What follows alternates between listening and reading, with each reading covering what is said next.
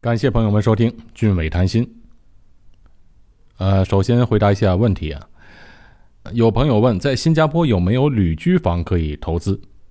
呃，其实新加坡是没有所谓旅居房的，主要是因为啊，新加坡的土地面积小，所以房产的价格相对来讲比较高，不适合开发那种旅游居住的房产。一般上来说啊，来这边投资买房就是买公寓房。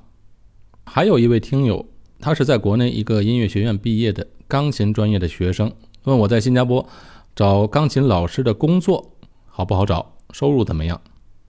呃，在新加坡呢，孩子们学琴的人特别多，这一点跟国内一样，啊，有的是生源嘛，不像在美国，美国的家长们呢是很少让孩子们学习才艺班的，学乐器的也非常少，再加上去美国的话，华人的面孔教的学生也都是限于华人或者亚洲人，生源本身就很少，就算有学琴的呢，嗯，你都知道，在美国的居住环境啊，它不太集中。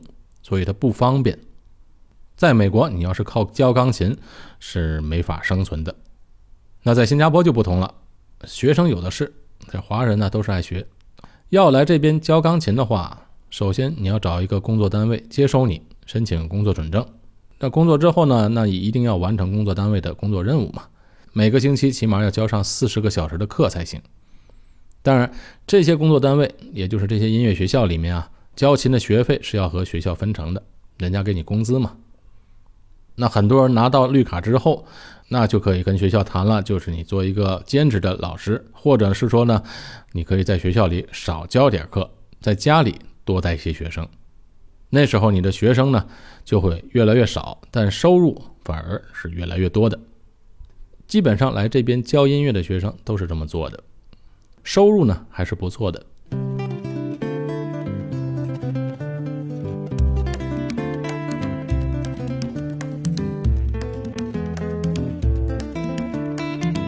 呃，今天我就给大家聊一下，在新加坡购买和持有房产的费用。呃，首先说一下，我们今天聊的房产，它不包括祖屋。啊，我们在上一次节目已经提到了，新加坡的房产有三种，第一种是有地住宅，就是洋房，好像独立式洋房啊，或者半独立式的洋房或者排屋，这种有地的房产呢，只允许新加坡公民购买，永久居民都不行。第二种房产就是祖屋了。上一期节目我们提到了新加坡政府祖屋，百分之八十五的新加坡人都住在祖屋。其实这个概念不太准确，应该是啊，百分之八十五的新加坡人都拥有祖屋才对。因为据我观察，身边的很多人都不止一套房产。上期节目曾经讲过，新加坡公民买房子简直是太便宜了。那他们在支出第一套房产的钱呢很少，那除了吃喝玩乐、小孩子的教育支出之外呢，剩下的钱就可以用来投资了。那华人嘛最喜欢买房子，但是呢，政府祖屋这个福利每个家庭只能享有一套，所以投资房就只能投资公寓 （condo）。所以很多家庭都是住在祖屋，把公寓租出去，或者呢是住公寓，把祖屋租出去。啊，因为新加坡的外来人口多，租房子的人呢都是外来人，租金的收入还不错，所以最确切的说法是，新加坡有百分之八十五的人拥有祖屋，并不是住在祖屋。有地的房产和政府祖屋，外国人都不能买。那今天我们只来聊公寓房，也就是 condo，外国人可以买的房子。现在在新加坡。外国人来购买新加坡房产的最多的就是中国人。现在国内来的人的购买力非常强，全世界到处去买房子嘛。其次呢是印尼和马来西亚人也都喜欢在新加坡投资房产。买房首先会有购买房屋的交易费用，房子买到手之后还要有一个持有房产的费用。我们先来说说交易的费用。第一就是印花税。新加坡的买房的印花税税率，哎，稍微有点复杂。它是这样算的：我们以一个一百万的房产来举例，首十八万按照百分之一的税率来算，那从十八万到三十六万，就是第二个十八万，按照百分之二的税率来算。剩下的金额，也就是在三十六万以上的金额，都是按照百分之三来算的。对，有点复杂啊。就是这个房产价值一百万，第一个十八万，按照百分之一来算，就是一千八；第二个十八万，就是按照百分之二来算，就是三千六。剩下的钱呢，就按照百分之三来算，就是一万九千两百块。这个算法我们就能看出来啊。他买的房子越便宜，交的税就越少。这个算法有点麻烦，我有一个简单的数学公式，就是你只要算总数的百分之三，再减去五千四百块就可以了，就是这个房子的印花税。好比我们就是刚才举例了一百万的房子，百分之三的印花税就是三万块，那减去五千四百呢，就是两万四千六百，两万四千六百就是这个房子的印花税。不过呢，这个只是目前比较正常情况下的印花税税率。现在外国人购买新加坡房产，还要缴交一个额外的印花税税率，多少呢？百分之十五。和一百万的房子，它的印花税是两万四千六百，在这个基础上还要再加上十五万，作为这个总房产的印花税。所以你看，这个税率是非常重的。为什么要交这么多的额外印花税呢？因为啊，就是在两千零八年经济危机之后吧，从两千零九年下半年开始，新加坡的房价就大幅度的回弹、疯涨。政府当时为了控制房价的飞涨，连续颁布了多项的降温措施，但是都没起到多大的作用，一直到二零一一年才推出额外印花税的措施。那外国人买房需要缴交百分之十的印花税，后来这个额外的印花税又增加到了百分之十五，这才抑制住房价的飞涨。当然，我在这里只提到外国人买房的一些降温措施，还有很多对于新加坡本地人买第二套房、第三套房产的一系列的限制措施，这些我们今天就不用提了。这个额外的印花税措施啊，是一个临时的房产降温措施。什么时候可以解除呢？哎，这两天报纸刚出来的消息，就是这个措施还没有达到预期的目标，短时间内不会解除。其实政府当时制定这个措施的目标啊，是想让房价降下来，啊，起码降个百分之二十。但现在看来啊，显然是做不到了。现在外国人，尤其是国内来买房的人，都是有增无减。都觉得现在新加坡的房价是偏低的，因为你新加坡这个城市，你一定要和北京、上海、深圳，还有纽约、伦敦，去这些大城市来比较嘛。所以跟这些城市来讲，它的房价是偏低的。偏低的原因就是因为新加坡政府采取的这么多的降温措施来打压房价来造成的。所以你看啊，现在在北京买套房子，五环之内都没有五百万人民币的房子了。你看新加坡的房价，那一两百万新币买一个新加坡的公寓，比较起来就不算贵了。这么说吧，就算政府他今天就宣布解除外国人买房的限制，他不用缴交百分之十五的额外的印花税了，那我估计房价马上就会上涨百分之十五甚至更多。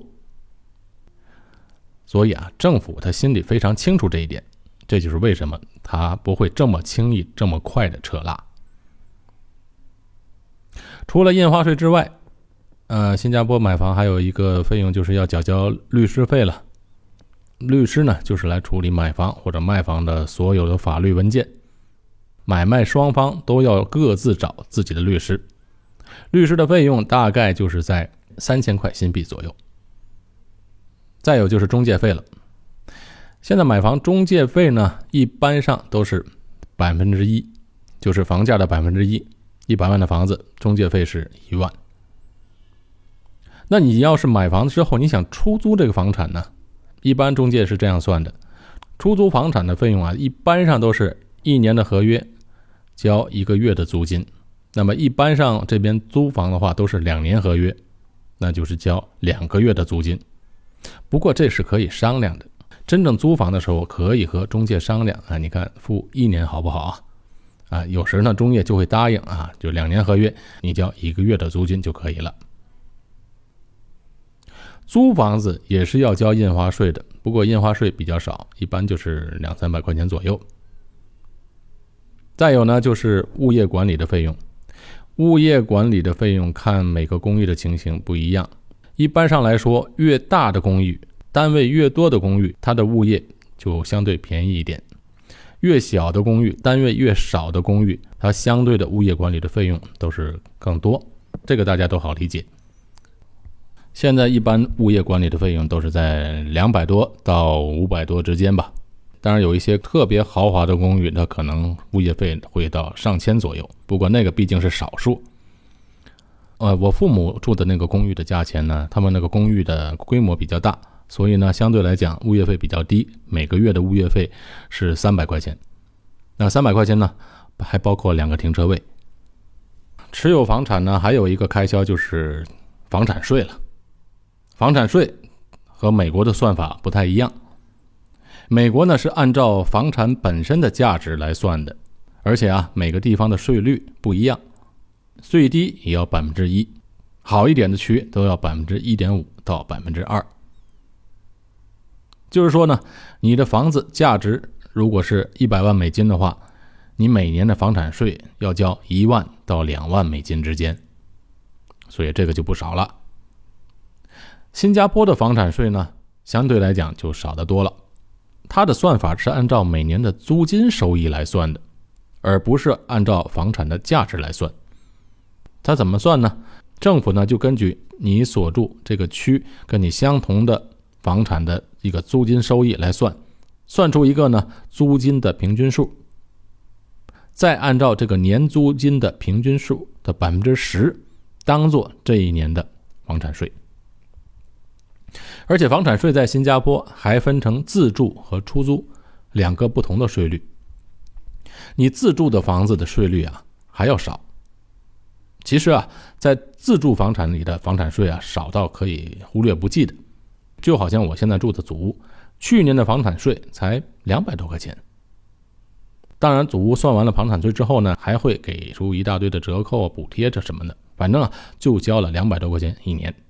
那我买的另外一个公寓呢，是我父母住那边，自住的房产只能算一套，不能说是你所有的房产啊，我都说自住，那不行，只能有一套房产算作自住。那所以那个公寓的房子呢，它就按年租金的百分之十来算。